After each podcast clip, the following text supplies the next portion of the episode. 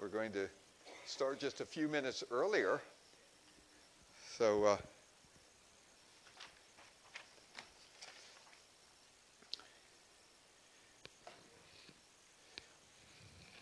I noticed on the way in this morning, I don't know if anybody else noticed all the snow geese that are in the fields. And I actually saw a red winged blackbird. Now that's spring. Robins, yes, I've seen some robins, bluebirds. So God has a plan. Everything follows his plan. So we're, we're blessed with that. So it's looked like we might have a warmer week this week. And uh, that will be a good, good change in the weather. So we will see. Uh, before we get started, you will notice in your bulletin that there is a single sheet in there, a survey on communion. Uh, Easter is coming fast, and Pastor Sandy and the deacons got together and came up with three different alternatives or suggestions for communion, for love feast. And we would like you to read this and mark it and drop it in the basket in the back. There's a little wicker basket back there uh, next to the, the offering plate. So please try and get that done today. If uh, you can't do it today, next week at the very, very latest. Uh, but they're trying to get a little bit of a feel as to how you would be comfortable in doing communion. We want to we want to practice communion as we're instructed from Scripture, but we want to know what you're comfortable with. So if you would do that, we would really appreciate it. And if you want to think about it, you can. You can call Nancy. Uh, her telephone number is at the bottom of the sheet. You can call Nancy with your preferences and let her know that way too. You don't have to make a decision right now if you want to think about it, but give her a call before too long so that she can gather all the suggestions together. Uh,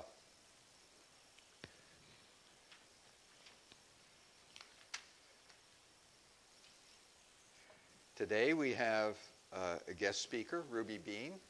Ruby comes to us, she lives in Schaefferstown, and she has, has pastored. She's a member of Akron Church of the Brethren, and she had pastored in Wilmington, Delaware. Yeah. So part of Northeast Conference, uh, Northeast District. So uh, when uh, Pete Concha said, well, maybe you could get Ruby to come and speak, I thought, oh my gosh, she's going to drive from Wilmington to. I said, I don't think so. So I'm glad that she's here. I think she's going to bring, bring a good message, and uh, we're anxious to hear what she has to say. So uh, we'll hear that a little later on. I think we have all the announcements out of the way, unless I missed something.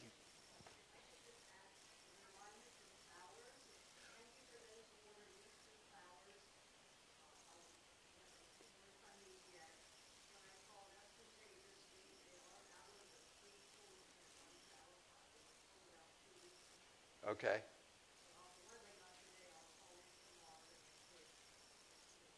Okay. So flowers are still uh, available, and uh, if you want to have uh, a flower in the sanctuary, let Nancy know as soon as possible. Oh yes, Elaine and I were just talking about that. See how quickly that right out of my mind. Next week is Turn Your Clocks Ahead week, so we spring forward next Sunday. So make sure you turn your clocks ahead so that you're here and time for worship. So thank you, Dave. All right. Well, that, now that I think is all the announcements we have. We do have an opening hymn, ladies and gentlemen. It's number 67, The Love of God. Let's stand and sing number 67 together. We have Joys and Concerns as next on our agenda, and we always ask for comments on that, but I would like to share something with you. I shared this with our Sunday school class and I, I hope they don't mind if I repeat it. Has anybody ever heard of a little African country called Eritrea. I think that's how you say it. It's spelled E R I T R E A. How do you say it? Eritrea? That sounds good. yeah, I never heard of it. I, was listening to WDAC.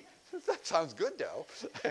uh, I was listening to WDAC on the radio one night, and they came up with this little uh, news item, and they said you can go online and you can check out our news item. So I did, because I didn't catch everything that they said. But Eritrea uh, is a little country. If you can, in your mind, picture the Red Sea, and Egypt's on one side, you know, and, and Ethiopia is down in the lower part of that on the west coast of the Red Sea.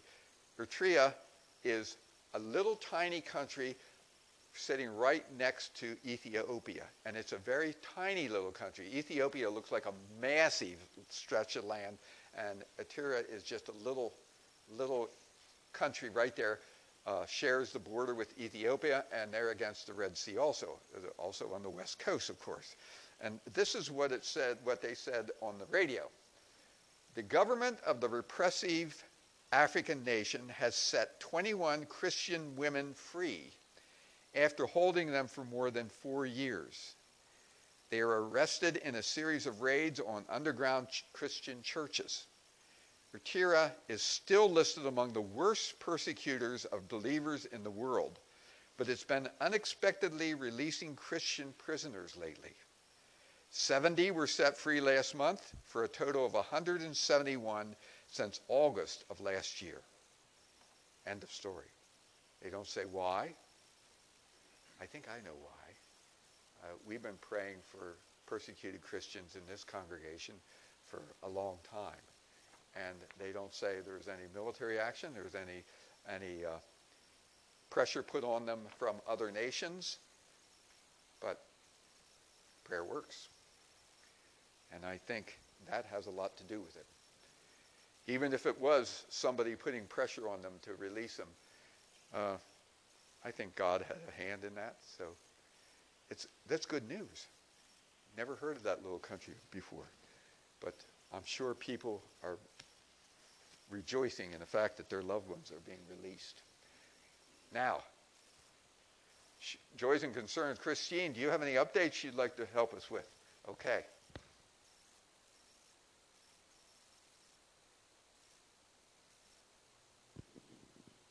Uh, yes, on our prayer guide, some of the updates. Uh, Marcia Garrett, uh, under cancer, she had her surgery on Monday, and it's going to be followed by chemo and radiation. Um, Daniel Adams, down under our illnesses, he's the guy that had third degree burns, and he's been at the burn center for quite a few months. He is now at home, but I have been told that he's really dealing with a lot of emotional things, plus the healing because he had his body had been very burned very badly. So we just pray for Daniel uh, and his whole attitude of getting well. Yeah. And I know God's putting His touch upon him, and we feel we all need to pray for him. Uh, Marion Hackman, she's been dealing with infection in a toe that's been going on for some time, and she was at the doctor this week and found out there was infection there, but the toe has not been right for quite some time. So we just keep her in our prayers, and when we get more update, whether she'll have to have surgery or not, we don't know yet for sure. So I'm just passing that along for her, and, and pray for these people. We have quite a few on under that were under grieving, that uh, a couple that had just passed away, and uh, keep them in your prayers, the family and the friends of these people. And we had some a blessing. We got another great grandchild on Friday Natalie and Ross Baker had a little girl, so now they have a little boy and a little girl. Great. So we're just thankful. I'm just thankful to the Lord for a he- healthy mother and healthy baby. Okay, everybody's doing good. Just pray for that. Yes, they're doing fine. Great, yeah. Great, great. so what's the name? Oh, her name is Quinn Nicole. Quinn Nicole. Uh huh. Okay. And Natalie has a twin sister, and her twin sister's name is Nicole. Okay. And now we just found out that Nat- that Nicole is also uh, going to have a baby, her first child. So it was a happy, happy event. we were only at the shower on Sunday and she had her baby on Friday, so it was quite. She was not due till the 17th of March, but uh, everything's fine. We're just thankful for that. Number 10. Number 10. Gosh, no wonder you don't have any hair. on the way. Oh, my gosh. I just want to say the words to that song, that first song were just spectacular. Oh, yes, yeah. And Megan, you picked that, right? Yeah. She picks good ones. Yeah, yeah. Yeah, very good. Anyone else? Nancy? We had been, been praying for uh, quite some time for Elwood Miller, and he had been doing better. In fact, I think it was three weeks ago, he went to the doctor, and the doctor said, I never thought I would see you looking this good. And now this week he went to the doctor Friday, and he's off his constant oxygen. He can be. So he's doing very well, and we praise the Lord for his miraculous recovery. Absolutely, absolutely. Who else? Karen? Put your disguise on. Um, my grandson Waylon got to come home uh, this past Thursday evening. Uh, he's still not drinking as much as he should be, but he's doing better at home than he did at the hospital. Uh, they came to my house Thursday when they left because I had all the other kids, and he just sat and played with toys. He was like in his glory because he could actually have toys to play with because he was at Grammy's house. and um, he surprised his brothers and sisters because I got a email or a text from mommy saying we're coming, but don't tell the kids we want to surprise them. So they were definitely surprised when their baby brother walked in the door. And then um, my mother-in-law, um, we are in, uh, she was at the doctor on Wednesday. Found out she may need another surgery. We don't, we won't know for another month or so um, to do. I don't know how you do this, but bone grafts in her leg. So um, just keep praying for her. But right now, I'm in the process of trying to figure out home care. If anybody has any um, tips that they can give me, um, or know anybody that does that, um, I'd appreciate the information. But just keep praying for her because she is walking farther. This week, she was up to 50 feet with her walker, so she's moving right along. 20 feet last week. 20, yeah, like 21 feet, yeah, and this week they, well, they told me 30 to 50, so obviously it must depend on how tired she is. So, but, yeah, so keep praying. She keeps saying, I hear them saying I'm coming home, that's what she keeps telling my daughter, and I'm like, um, yeah, I have to figure everything out before you can do that. But that's, uh, that's a plus for her. Yeah. I have a praise. Um, My oldest grandson, Jared, is getting baptized in a couple of weeks. so Oh, great. Praise God. Great, that's wonderful. That's wonderful. Tina? While you're here. Uh-huh. Um, I just have a quick update on Aiden Schaefer, uh, the 15-year-old boy that we were, have been praying for with um, the epileptic seizures and also possible MS. His mother uh, told me that he did some testing and there is no MS. So that is a true blessing. Now they just have to get the seizures under control for him, but no MS. So that's, tr- yeah. What about the little girl that supposedly had leukemia? Oh, yeah, she's, she's cancer-free. Great, still, no, no Yep. problem. Yep, her mom actually, because Karen had told me, but then her mom actually sent me a picture of uh, her with a shirt on that said, "I'm a leukemia survivor." And, uh, yeah, so they, they have said cancer-free. Great, great. Yeah, that, that's a true miracle. Yeah, absolutely, absolutely. Fantastic. Anyone else? Gary, let me scoot over there. Uh, just thinking about people sick and uh, Joyce Strickler and hasn't been here. What would the congregation think about sending, sending her a prayer shawl? For, I mean, I don't know who would be involved, but I think it'd be something we ought to do.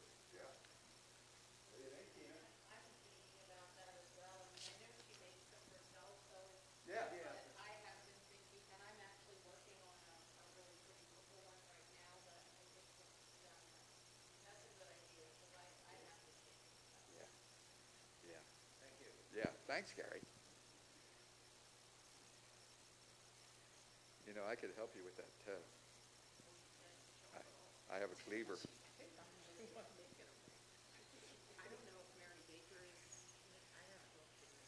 I don't know.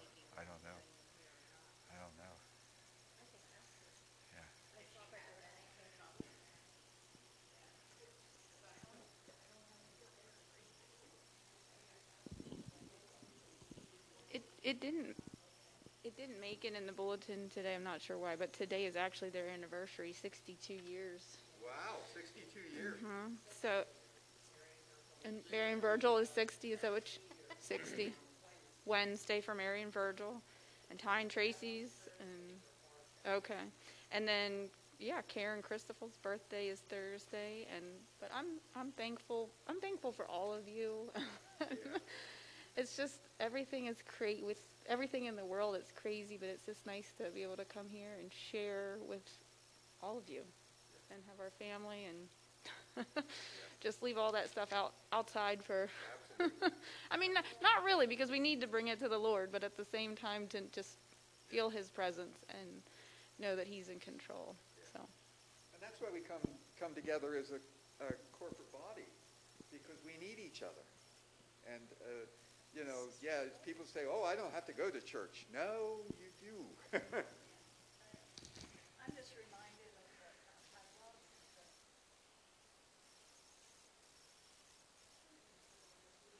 the story about Jehoshaphat, he was cautioned to, to, to stand in prayer.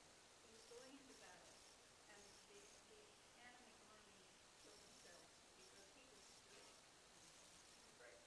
Praying. And, um, I was in a situation where I just, I was, last week, uh, or two weeks ago, David said, you play this over and over in in your mind. And that's what I was doing, this situation that I was in. And I decided to send the Lord in to do my best. And, and every time I take it back, I send the Lord in and I say, okay, I'm just gonna stand and praise you and see you fight for me. And he's been doing that. Yeah, you will. I've been seeing a bit of a change in the situation. Send the Lord in. Yes. Send the Lord in. He, Yeah. he knows how to fight. Yep, absolutely. Yep. Else. Stanley, 62 years. How did you put up with her for that long?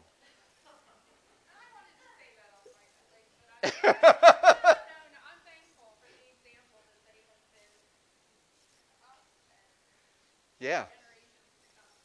Yeah, it's great to hear that. You know, you see things on TV or you hear, oh, such and such a wonderful movie star, they're getting divorced after two months of marriage, you know. And, and when you hear somebody that's married for 62 years and they've been coming to church and they have a great family and, and great kids, and it's, it's great. It's great. We have a number of families like that, that that have been together for a long time, and it's a real blessing. It's a real blessing. Well, like Amy said, I think we have a birthday.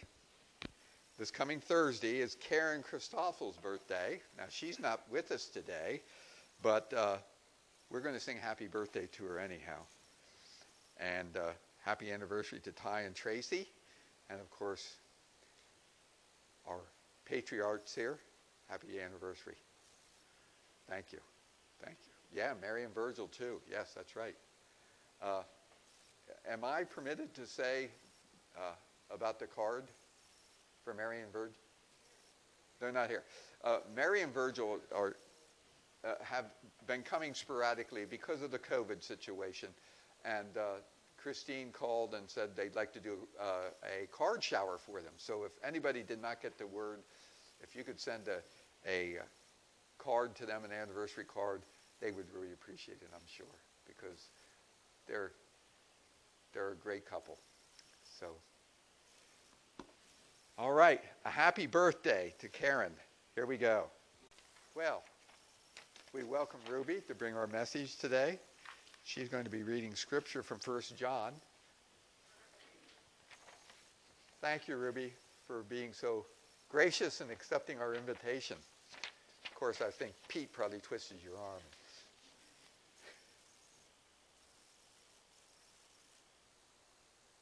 I think I'm on. All right. Very good. Um, have to be honest, I have not heard anything from Pete. no, you said that Pete was the one that suggested me, but I have not heard anything. Pete a- an email and said, hey, we're, we're struggling here, we don't have anybody. He said, well, I, I'll tell you, I, said- he said, Ruby's not doing anything, so Yeah, that's kind of true. he did mention the name. yeah. Uh, before I even read the scripture this morning, I guess I should maybe just tell you a little bit about who I am. Um, I'm originally from Lebanon County.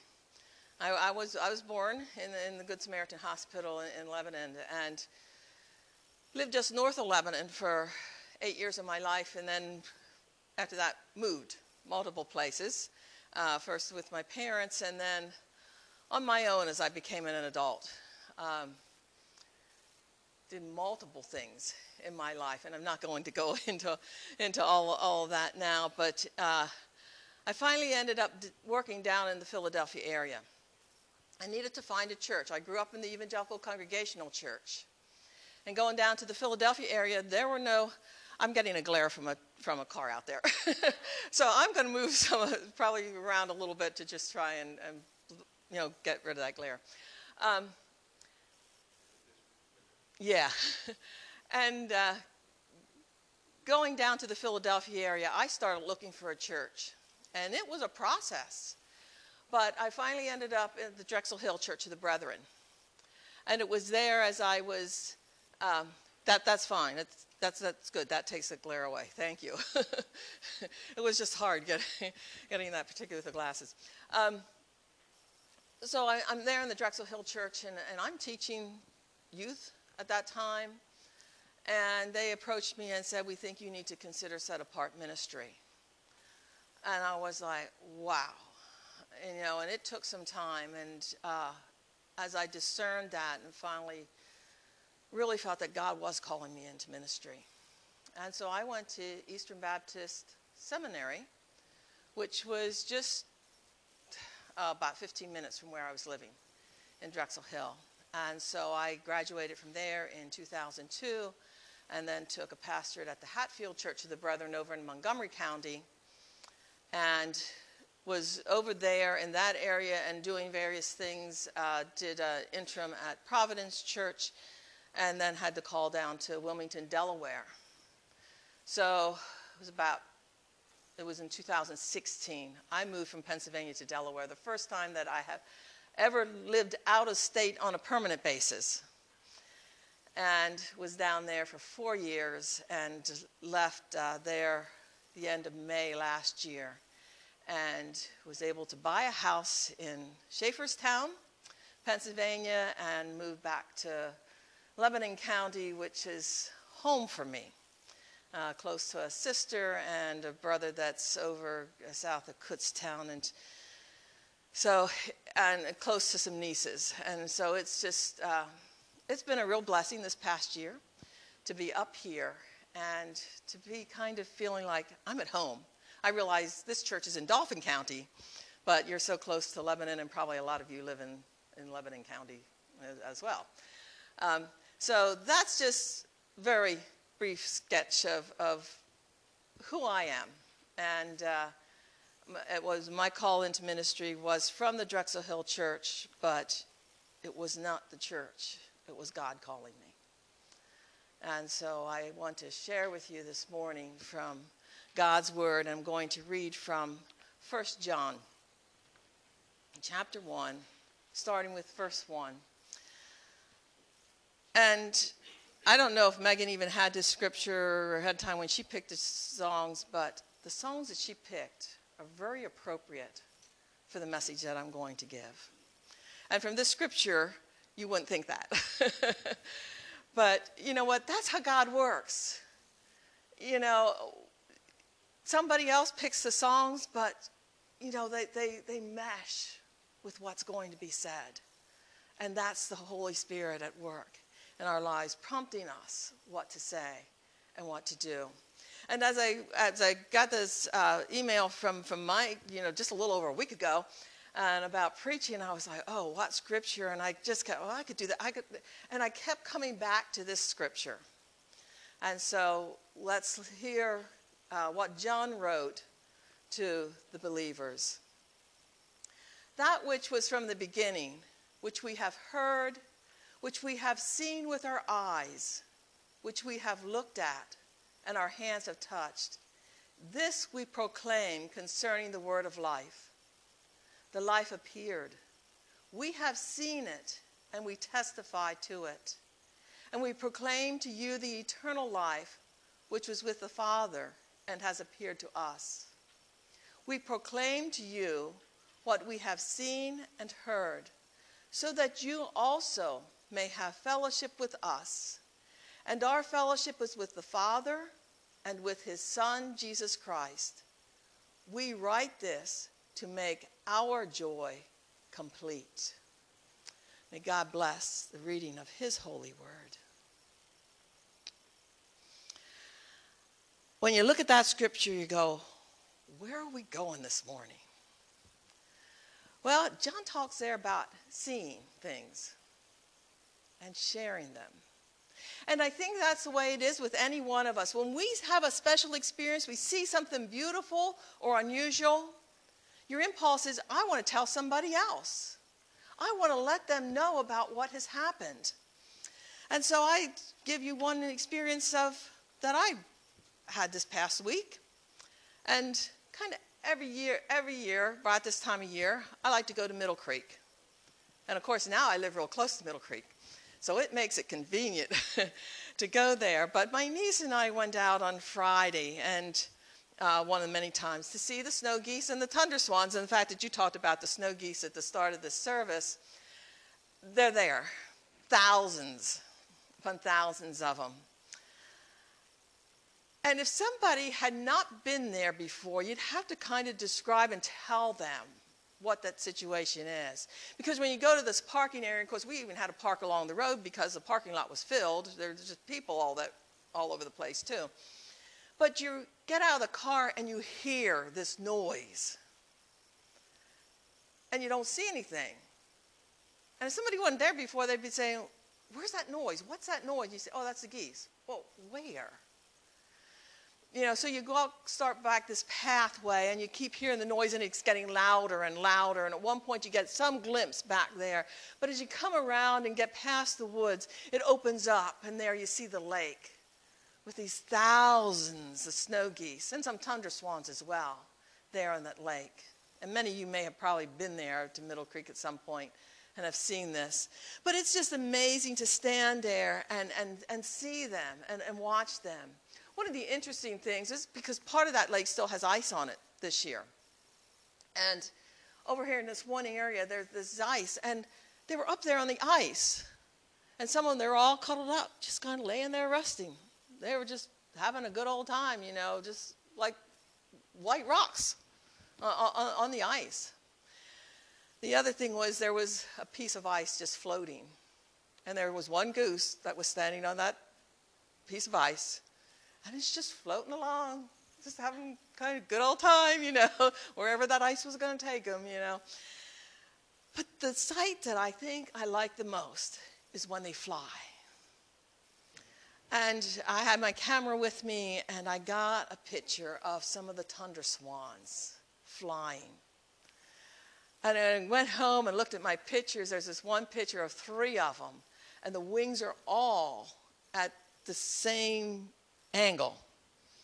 I want a gorgeous picture against the blue sky. But we see these birds. And not only do I see them at Middle Creek, I see them flying over my house uh, in these V shapes. what a beautiful sight. And I look at that and I just marvel at the wonders of God's creation. And that how do these birds know when to migrate? When is the time for them to go? I mean, some were there in January, and then it got cold and everything froze over, and then kind of, you know, there was still a little bit of open area, and, and some were there. But now it's just like flocks are coming in. And how do they know that that's a safe place for them to be overnight? Who tells them all that stuff? It's something they know. And God, the Creator, lets them know. But I'm not going to continue to go on talking about the birds even though we could probably talk about that for a long time. But we want to look at our scripture this morning. And as I read that scripture, I think, and for probably for any of you, there's probably these questions that come up in your mind like, why is John writing in that way and talking about the things that he has experienced? He says, he, he, he, writes and he says, those things that we've heard, we've seen with our eyes, we've looked at, and our hands have touched. This we proclaim to you concerning the word of life, that is concerning Jesus Christ. Why does John use the senses? Why is he talking in those kinds of terms? What did John see and experience? And so this morning we're going to take a few moments to look back at some of those experiences that John had. So we want to walk with kind of with John as he experienced various things in those three years that he was with Jesus. If we turn back into the, the Gospel of John, another book that was written by John, to the fifth chapter, if, you're, if you happen to turn there, what you, the heading you're going to see is feeding the 5,000. So let's just go to that scene for a, a moment. And there we were along the Sea of Galilee.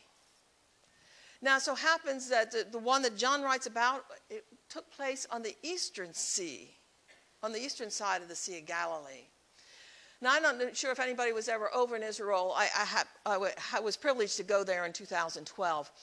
And when you're there, the Sea of Galilee, it's, it's a kind of a big lake. Some say, why is it a sea? But it's about seven miles across, I think. Um, and what you have to understand is the hills kind of go up away from that sea. Now, these aren't mountains like we have here. They're, you know, big hills. Of course, they would probably call them mountains because they don't have a lot of other other mountains. There are some other mountains in high high areas, but they're not covered with trees like our mountains are here. There might be some bushes, but it's kind of these grassy slopes that go through. So it's a perfect setting for somebody to be up there and teaching. You know, there's place for the people to sit down. So that's kind of the setting so that you can kind of get a sense of where this was taking place. And Jesus sees these crowds coming to him and and he decides, let's give the people some food. And he asks Philip, you know, where can we go and buy some bread? You know, and we look at Philip's answer, he's like, we can't buy enough bread for, for all these people. But Andrew, he finds a little boy with his lunch, with five small barley loaves and two fish. And I'm sure John is probably thinking about that time because John's not directly involved. John's not being asked any questions, so he's the one kind of standing back and looking over the situation. And he's like, yeah, there's five loaves and two fish, and there are all these people. How are they going to get something to eat? Because you have to realize this is probably pretty early on in Jesus' ministry. So, you know, the disciples didn't have a lot of understanding at that point in time of who Jesus was. But Jesus takes one of those small loaves of bread and he holds it up and he gives thanks for the food that is going to be provided for the people. Whenever we gather to have food, that should be our prayer of thanks for the food that we have before us. And after Jesus gives thanks for that loaf of bread and those fish, he hands the loaves to the disciples. Or probably whatever, you know, basket, you know, t- you t- take them out of there, whatever they have. And I think about it as they, they're going out there to distribute that food. You know, I'm sure the disciples, he has a basket, he's like, is there going to be enough? Maybe I should take this loaf and divide it, you know, give some to this person, that person, you know, to see if it's going to go far enough. And I think there's a lesson there for us. Don't hold on to things too tightly. Be willing to give. Because every time those disciples reached into that basket, there were some more, uh, more loaves there. It just didn't run out until everybody was fed as John's there handing out that bread, he is the hands of Jesus touching the bread and giving it to someone else so that that person can eat.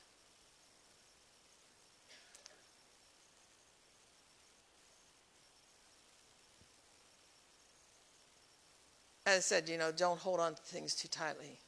Be willing to give things away, and that can be another whole sermon. And we're not going there this morning. But can you imagine now? The 5,000 were fed. And it tells us there's 12 baskets of leftovers. Huge amount of leftovers. And then the disciples go and they get in the boat. Can you imagine what they were talking about? That night, as they're on that boat and starting to row across the, the Sea of Galilee to go back over to Capernaum, you know, how did we feed so many with such a small amount of food? All of a sudden, I think they're starting to see Jesus in a different light. You know, who is this teacher of ours? And I'm sure they were marveling at that experience. And John's like, yeah, we want to tell other people about what has happened here. You know, that's just a, a marvelous thing, you know, what, what, what they saw happen that day. But there's more to come. They're rowing across the Sea of Galilee. And the other thing about the Sea of Galilee, because of these hills, these winds come down across those hills. And in a moment's notice, that sea that's nice and calm has waves. And it's rocking the boat. Put yourself in that boat. You're out there and some are rowing, and if you're just sitting there in that boat, and all of a sudden it just really starts to rock because those waves are, are, are coming up higher. They're crashing against this, the side of that boat. I mean, that's frightful enough to be in a boat that's rocking because of the waves. But it doesn't end there. Then they see a figure out there on the water walking towards them. Now, talk about being afraid. Did you ever see anybody walk on top of the water? Nope. None of us who are human can walk across on the top of the water. Um, even in the Dead Sea, where a person who can't float, like me, can float, but it couldn't walk on top of the water. As soon as you lift your feet up, you're floating, but still, we couldn't walk on the top. And of course, the disciples are like, Who is that? They're fear, they're, they're fearful, they're trembling. And Jesus calls out to them, It is I. Don't be afraid. And with that, they were willing to take Jesus into the boat. And it tells us they arrived at their destination. They were out in the middle of the lake, the sea, when this transpired, and Jesus is walking towards them. They take him in the boat, and all of a sudden they're at the shoreline of Capernaum. How does all this happen? When we hear about the things of Jesus, it leaves us pretty stunned. How can these things happen? These are the things that John is saying here in, in 1 John. You know, I've experienced them. I've seen, I've seen them. I heard the, the sounds. But when you think about what John saw and experienced in these events, he wants to tell us so that we can have a better understanding of who Jesus is. Jesus is not some ordinary man. He is the Son of God who has powers that are beyond our human imagination and our human limitations. But we can know Jesus and we can be in a personal relationship with him and draw on his limitless powers through the indwelling of the Holy Spirit within us. Let's look at a couple more things that John saw and heard when he was with Jesus. One day, as Jesus and the disciples were heading into the city of Jerusalem, the crowds gathered around, and the crowds took the palm branches. And they started waving them and they started shouting, Hosanna! Blessed is he who comes in the name of the Lord. It seems that some of the people had come to the conclusion that this Jesus is the Messiah. He is the Son of God. And that was one day. John hears those praises, he tells us about them. A few days later, it's time to go into the room for the Passover feast. All was ready. John took his place at the table, lying on a couch right next to Jesus. The meal was beginning. And Jesus gets up from the table and goes and gets a basin of water and a, and a towel.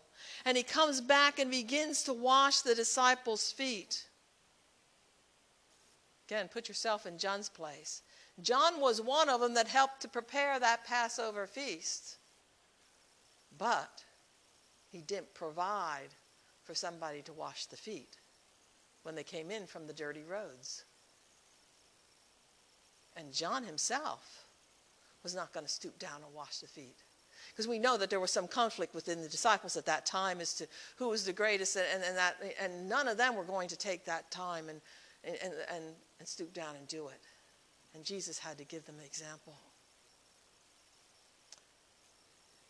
At this point, instead of John touching something, it was Jesus coming to him and touching his feet and washing the dust off of John's feet. What did that touch mean to John?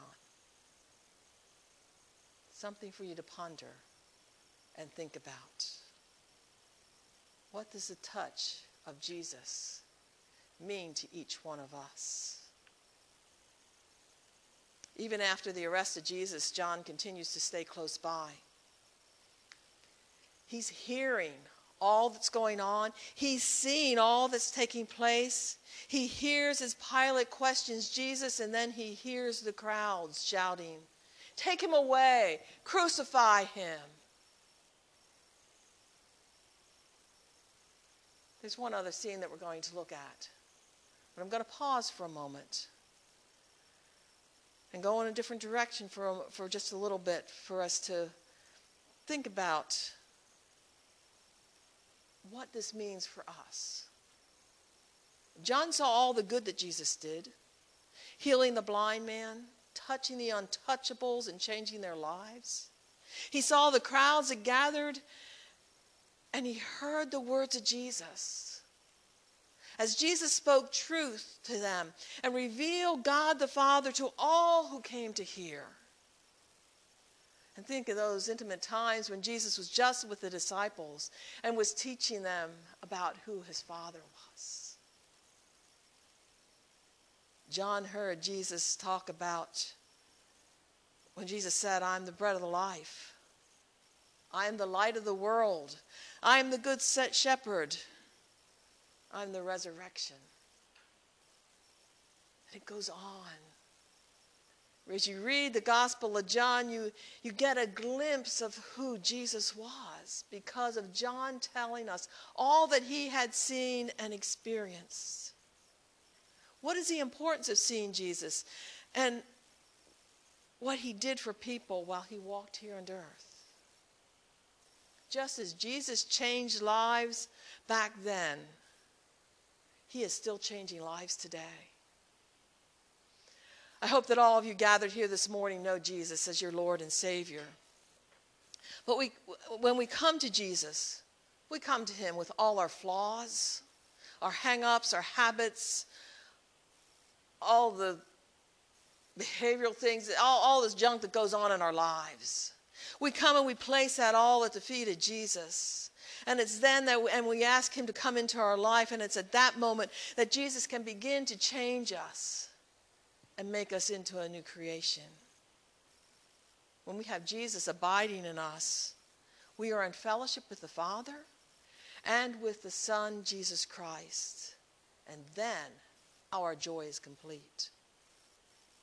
The fullness of the joy that comes from Jesus gives us a new way to see other people and how we live our lives if in just some small way we can begin to see other people as Jesus sees them, then we will have the desire to tell them of how Jesus made a difference in our life. Just as Jesus reached out and touched the lives of people, we too need to be helping others when we hear about their needs. Being a witness to what we have experienced with Jesus can be done in all kinds of ways. Telling others how Jesus has provided for our needs, showing them that the love of Jesus through the deeds of kindness that we do, being patient with others, writing a note of encouragement or calling a person to check on them. And I heard that in the sharing, you know, you do that within the church. And it's important to do it in the church. But it's even more important to be doing the acts of kindness and to be caring about your neighbors that don't go to church, the people you work with. Showing kindness to those who we see in the stores when we're out shopping. Speaking a word of kindness to that cashier who's there and you know, if people have to wait in line, sometimes people can be really nasty when they get up there to that cashier. But give them a smile. When they ask you how you are, you say, How are you doing today? You know, thank them for their service. Showing those little acts of kindness, being willing to talk to people. You know, we, we, can, we aren't the ones, you know, out there, you know, trying to shove Jesus Christ down you know, telling somebody, oh, you got to be saved. That's not the first words we talk to people.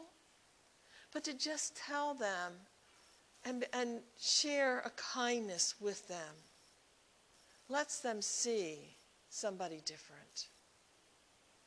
That's what happens for us when we know Jesus Christ. When we have experienced him in our life. And just as we experienced Jesus and you know, and I could tell you the story about getting my house and all of that, but you know, if you write me back some other time, maybe I'll tell that story. Um, but I, I just see God at work. And those are the things that we share with other people. It doesn't have to be some, something long or, or, or, involved or, or, sharing, you know, reading scripture. It, it, it's great to have scripture memorized and, and to know the scriptures. But, you know, being kind to people, being caring for others. And we learn that from Jesus and how he interacted with other people. We can only be effective in loving others when we are in love with Jesus. And that's what the, that first song, The Love of God, it's one I've known for, for years and years. But as we're singing that chorus today, the love of God, how rich, how pure, how measureless and strong. That's what it's about. Is when we're in love with Jesus Christ, when we're in love with God, then we can be loving to other people. In one of the uh, in the Gospel of John, in, the, in chapter 20, verse 31, John wrote these words. But these are written that you may believe that Jesus is the Messiah, the Son of God and that by believing you may have life in his name. That's what John's writings were all about. He wanted us to know about Jesus Christ. He wanted us to see Jesus as he saw Jesus. Because that makes the difference in us. Our life comes from Jesus. And so this morning, there's one more scene. I want to take us to. Together, we walk with John up the stony hill of Golgotha.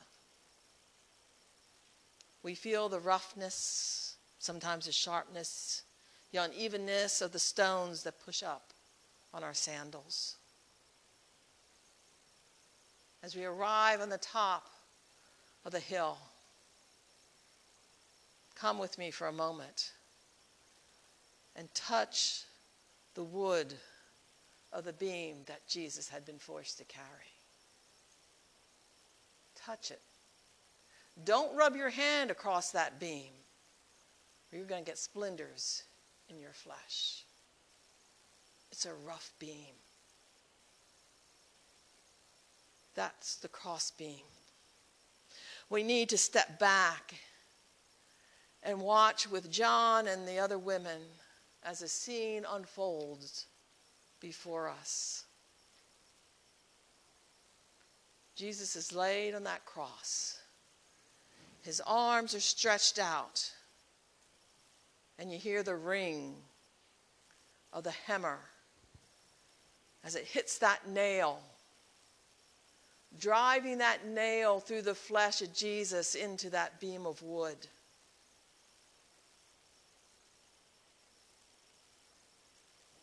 When Jesus is finally nailed there on the cross, many men work together, pulling and pushing to get that cross into the upright position, and they let it drop into the hole in the ground.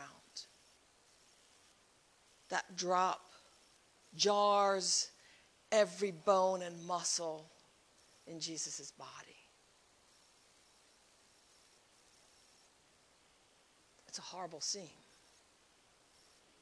One that we really don't want to look at, one that we want to shield our eyes from, one we want to turn away from, and yet our eyes are transfixed on Jesus Christ hanging there on that cross with the blood flowing down from that crown of thorns. It's not only the sight of Jesus hanging on the cross, but you hear the ridicule. You hear the insults that people are hurling at Jesus. And we hear the words of Jesus Father, forgive them for they do not know what they're doing. Jesus tells the other one hanging beside him, Today you will be with me in paradise.